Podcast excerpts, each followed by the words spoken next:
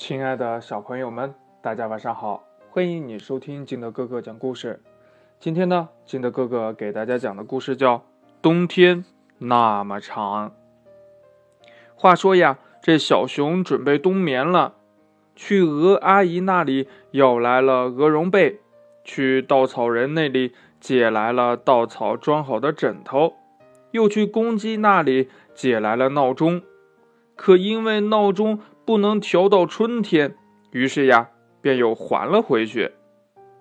他呀，还吃得饱饱的，万事俱备，但是呀，这小熊还是睡不着，因为自己睡觉太孤单了呀。他去问公鸡要不要一起冬眠。哎，不要不要，我还要每天打鸣叫森林起床呢。这公鸡呀拒绝了小熊的请求，他去问小白兔要不要一起冬眠。不要不要，我每次睡觉只睡十五分钟，冬眠得好几个月呢。我吃素，怕自己扛不住呀。小白兔白又白，两只耳朵摇起来。他去问猴子，猴子主意多呀。哎，我不用冬眠，我又不困。这猴子抓抓脑袋，呃，怎么办呀？一个人睡觉太孤单了。猴子的眼睛滴溜的转呢，好像是呀想起了什么一样。哎，这冬眠的动物有很多呀，你可以去找蛇大哥、刺猬小弟，还有鳄鱼奶奶呀。这小熊更加苦恼了。蛇大哥的脾气古怪呀，肯定不会和他一起睡觉的。刺猬放屁太臭了，这万一把自己臭醒了怎么办呢？鳄鱼奶奶太严厉，睡觉肯定不会舒服的。虽然猴子没有帮到小熊，小熊呀还是跟猴子说了一声谢谢，然后伤心的回到了家里。他住在一个大树里，啄木鸟医生是他的邻居。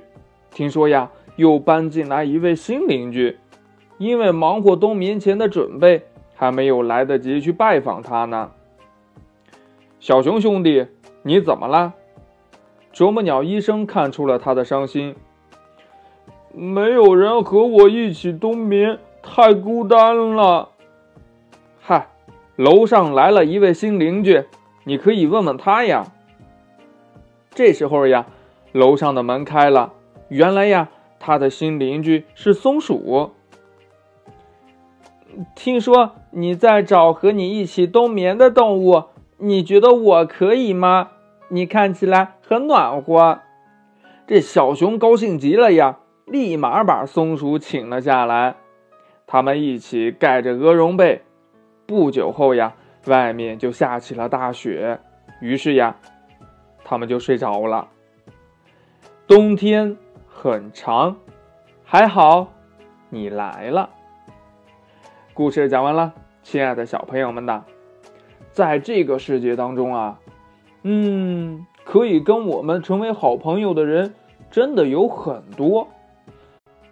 德哥哥相信呀，不管你走到哪里，都会有一个。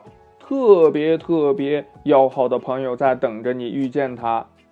好了，亲爱的小朋友们，今天的故事呢就到这里。喜欢听金德哥哥讲故事的，欢迎你下载喜马拉雅，关注金德哥哥。同样呢，你也可以添加我的个人微信号码幺三三三零五七八五六八来关注我故事的更新。亲爱的小朋友们，祝你晚安，明天见，拜拜。